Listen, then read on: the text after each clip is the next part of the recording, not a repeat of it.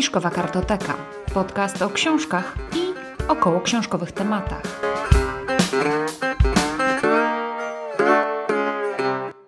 Cześć, ja jestem Monika, a Ty słuchasz podcastu Fiszkowa Kartoteka. Dzisiaj chciałam Wam opowiedzieć o książce Bruce'a Chatwina Pieśni Stworzenia. Nie jest to książka nowa, absolutnie. Nie jest to żadna nowość promowana przez wydawnictwo. W Polsce książka Bruce'a Chatwina Pieśni Stworzenia wydana była dwa razy. Raz w 1998 roku przez wydawnictwo Zysk i Spółka jako mm, ścieżki śpiewu, a drugi raz w 2008 roku przez Świat Książki, przez wydawnictwo Świata Książki jako pieśni stworzenia właśnie w tłumaczeniu Krzysztofa Pułaskiego.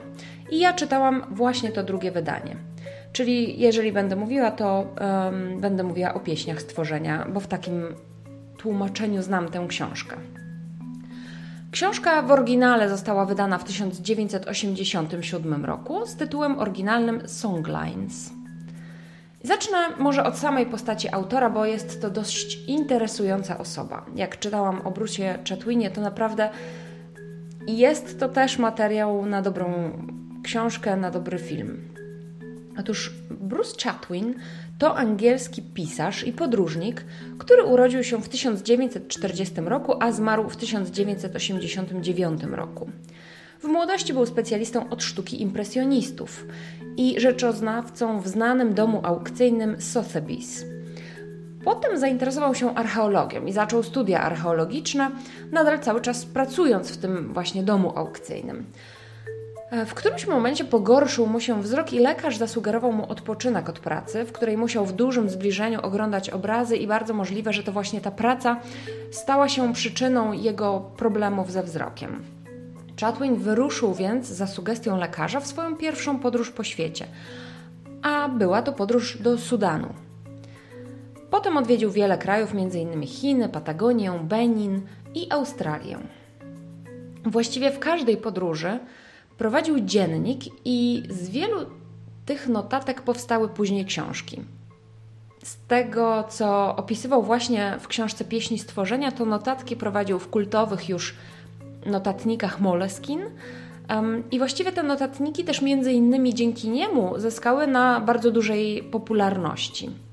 Ja o dziennikach, o, o notatnikach Moleskin zrobiłam podcast taki bardziej ciekawostkowy mm, na moim drugim podcaście, czyli na podcaście Lubię Wiedzieć. Jeżeli chcecie troszkę więcej posłuchać o notatnikach Moleskin, ale też innych notatnikach, równie znanych, to zachęcam właśnie na mój drugi podcast Lubię Wiedzieć. Tam usłyszycie troszkę więcej o samych notatnikach. Natomiast tak, um, tak jak mówiłam, e, Chatwin prowadził bardzo dużo notatek właśnie w notatnikach Moleskin pracował także już później, jak już rzucił pracę w Sotheby's, e, w Sunday Times Magazine jako dziennikarz. Od pierwszej podróży do Sudanu, jeszcze w trakcie jego pracy dla Sotheby's, Bruce Chatwin był zainteresowany kulturą nomadyczną, bo tam właśnie spotkał się w Sudanie e, z nomadami i bardzo go zainteresowała ta kultura i zagadnienie takiego wewnętrznego przymusu ludzi do wędrowania. I w tej książce, o której dzisiaj chciałam Wam opowiedzieć, czyli właśnie w pieśni stworzenia, autor opisuje swoją podróż do Australii i cała narracja tej książki jest także skupiona wokół idei wędrówki. I tu się pojawia w ogóle sama sprawa tego tematu, tego tytułu, tytułowych pieśni stworzenia, które po angielsku nazywają się songlines. Czym one są? I żeby dobrze opowiedzieć o tej książce, według mnie warto przynajmniej napomknąć chociaż troszkę o mitologii aborygenów, czyli ludów tubylczych Australii. Według większości religii aborygenów wszechświat jest wieczny. Nie ma początku, ale dawno, dawno, da, dawno temu był pusty. Był to czas snu, epoka snu i wtedy praprzodkowie aborygenów wędrowali przez świat, nazywając wszystko dookoła, stwarzali to tak jak ja ten mit rozumiem, to praprzodkowie opowiadali to, co powinno się pojawić na świecie i przez to ten świat się stawał. Albo inaczej, oni widzieli już to, co jest na tym świecie, natomiast dzięki ich nazwaniu ten świat jakby powstawał do życia. W systemie wierzeń rdzennych Australijczyków pieśni stworzenia tworzą ścieżki na lądzie. Jakby mapę dróg po Australii. Aborygeni potrafią odnaleźć te ścieżki i poruszać się wzdłuż nich, odśpiewując tradycyjne pieśni, nazywając po drodze napotykane drzewa, skały, ukształtowanie terenu, stanowiące jednocześnie punkty orientacyjne, a także święte miejsca nazywane przed wiekami, nazwane przed wiekami przez przodków. Oto fragment z książki Bruce'a Chatwina, który opisuje ten mit. Aborygeńskie mity na temat stworzenia świata mówią o totemicznych przodkach, którzy przemierzali cały kontynent w epoce snu i wyśpiewywali nazwy wszystkiego, co stanęło im na drodze ptaków, ssaków, roślin, gór, oczek wodnych i w ten sposób nawet nadawali im istnienie. W ten sposób, poprzez śpiewanie pieśni w odpowiedniej kolejności, aborygeni mogli poruszać się na duże odległości posługiwali się tymi pieśniami jak mapą, jak GPS-em trochę teraz we współczesnym świecie. Często podróżowali przez pustynię wnętrza Australii. Australia ma ogromny i naprawdę skomplikowany system tych pieśni stworzenia, tych songlines. Niektóre z nich mają kilka kilometrów, a niektóre ciągną się przez setki kilometrów przez cały ląd Australii, który tak naprawdę może nam się wydawać monotonny, natomiast aborygeni poprzez te pieśni potrafią się w nim odnaleźć i znajdują właśnie charakterystyczne takie punkty orientacyjne w terenie. Kolejny fragment z książki Bruce'a Chatwina. Właśnie w pracy w szkole Arkady dowiedział się o labiryncie niewidzialnych ścieżek, który pokrywał Australię. Europejczycy nazywali go szlakiem snu lub liniami pieśni stworzenia, aborygeni zaś śladami przodków albo drogą prawa. Co ciekawe, rdzenne ludy nie muszą znać swoich języków, ale przekazują sobie pieśni. Ten rytm sobie przekazują i dzięki temu potrafią się odnaleźć na odległych dla siebie terenach, nie znając nawet obcego języka. Śpiewanie tych pieśni stworzenia dodatkowo utrzymuje według ich wierzeń, według ich tradycji ziemię żywą. Dlatego dla aborygenów tak ważna jest możliwość przemieszczania się po, po Australii, po ziemiach swoich. Chatwin opisywał ten koncept pieśni stworzenia, jak się zapoznał z nimi, jak starał się je zrozumieć. Opisywał z fascynacją przymus aborygenów do wyruszenia w. Tak obchód, kiedy instynkt, jakiś wewnętrzny, pchał mężczyzn w drogę, aby mogli odśpiewać swoje pieśni i podtrzymać swoją tradycję, a swoją ziemię żywą.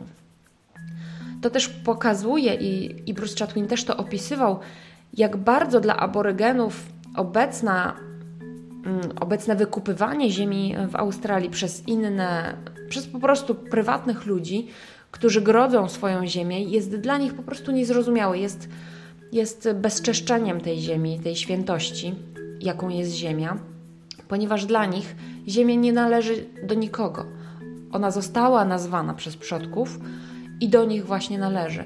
I oni muszą przechodzić przez ten ląd, śpiewając pieśni, rytmem, budząc ją z powrotem do życia. To jest po prostu dla nich tak istotne, że oni nie mogą zrozumieć wykupywania ziemi, nie mogą zrozumieć na przykład budowania kolei przez e, Australię, bo przez, ten, przez to wszystko oni tracą taką możliwość właśnie podróżowania przez ląd i utrzymywania swojej tradycji żywej. Mm, poza tym wiernym opisaniem swoich przygód poznawanych osób, ziem, zwyczajów, Chatwin traktuje tę podróż jako pretekst do rozważań nad ludzkością w ogóle. Gdzieś pomiędzy wierszami swojego tekstu autor stawia tezę, że człowiek jest stworzony do wędrowania, do ruchu, że od tego ruchu i od migracji zaczął się stawać dzisiejszym człowiekiem, końcu z Afryki wywodzą się nasi przodkowie, a jesteśmy obecnie teraz na każdym kontynencie. To dzięki wędrówkom rozkwitła nasza cywilizacja, rozkwitły nasze cywilizacje. To ruch jest motorem naszego rozwoju. Bruce Chatwin ciekawie też wplata cytaty innych autorów w swoje notatki z podróży. W którymś momencie utknął w głębi lądu, nie mogąc się wydostać przez ulewne deszcze. Miał więc czas na uporządkowanie swoich zapisków i w tym miejscu książki autor umieścił pokaźny zestaw zebranych przez siebie cytatów z różnych dzieł, z różnych kultur, epok. I te wszystkie cytaty dotyczyły właśnie podróży, wędrowania, ruchu. Są to teksty z Biblii, Kalewali, sumeryjskie fragmenty, um, również fragmenty książek Hermana Melville'a, Heideggera, Verlaine, Rimbaud i wielu, naprawdę wielu, wielu innych. Te teksty są dosyć ciekawe. Te teksty w pewien sposób też podbudowują, argumentują tą tezę, którą Chatwin stawia. Chatwin opublikował Pieśni Stworzenia w 1987 roku. Książka się stała bestsellerem w Wielkiej Brytanii i w Stanach Zjednoczonych oraz została nominowana do nagrody Thomas Cook Travel Award, ale Chatwin poprosił o wycofanie jej z konkursu, twierdząc, że książka w dużej mierze była fikcją. W każdym razie Pieśni Stworzenia uznawane są za jego najlepszą książkę. Do tego akurat nie mogę się ustosunkować w żaden sposób, bo nie czytałam pozostałych książek, ale tę książkę bez porównania do innych spokojnie mogę polecić każdemu. Przede wszystkim jest w niej warstwa przygodowa, podróż do Australii, poznawanie nowej kultury i ludzi, podróż przez pustynię aż do serca kontynentu. No jest niekwestionowaną przygodą, tym bardziej, że Chatwin to w ciekawy sposób opisuje.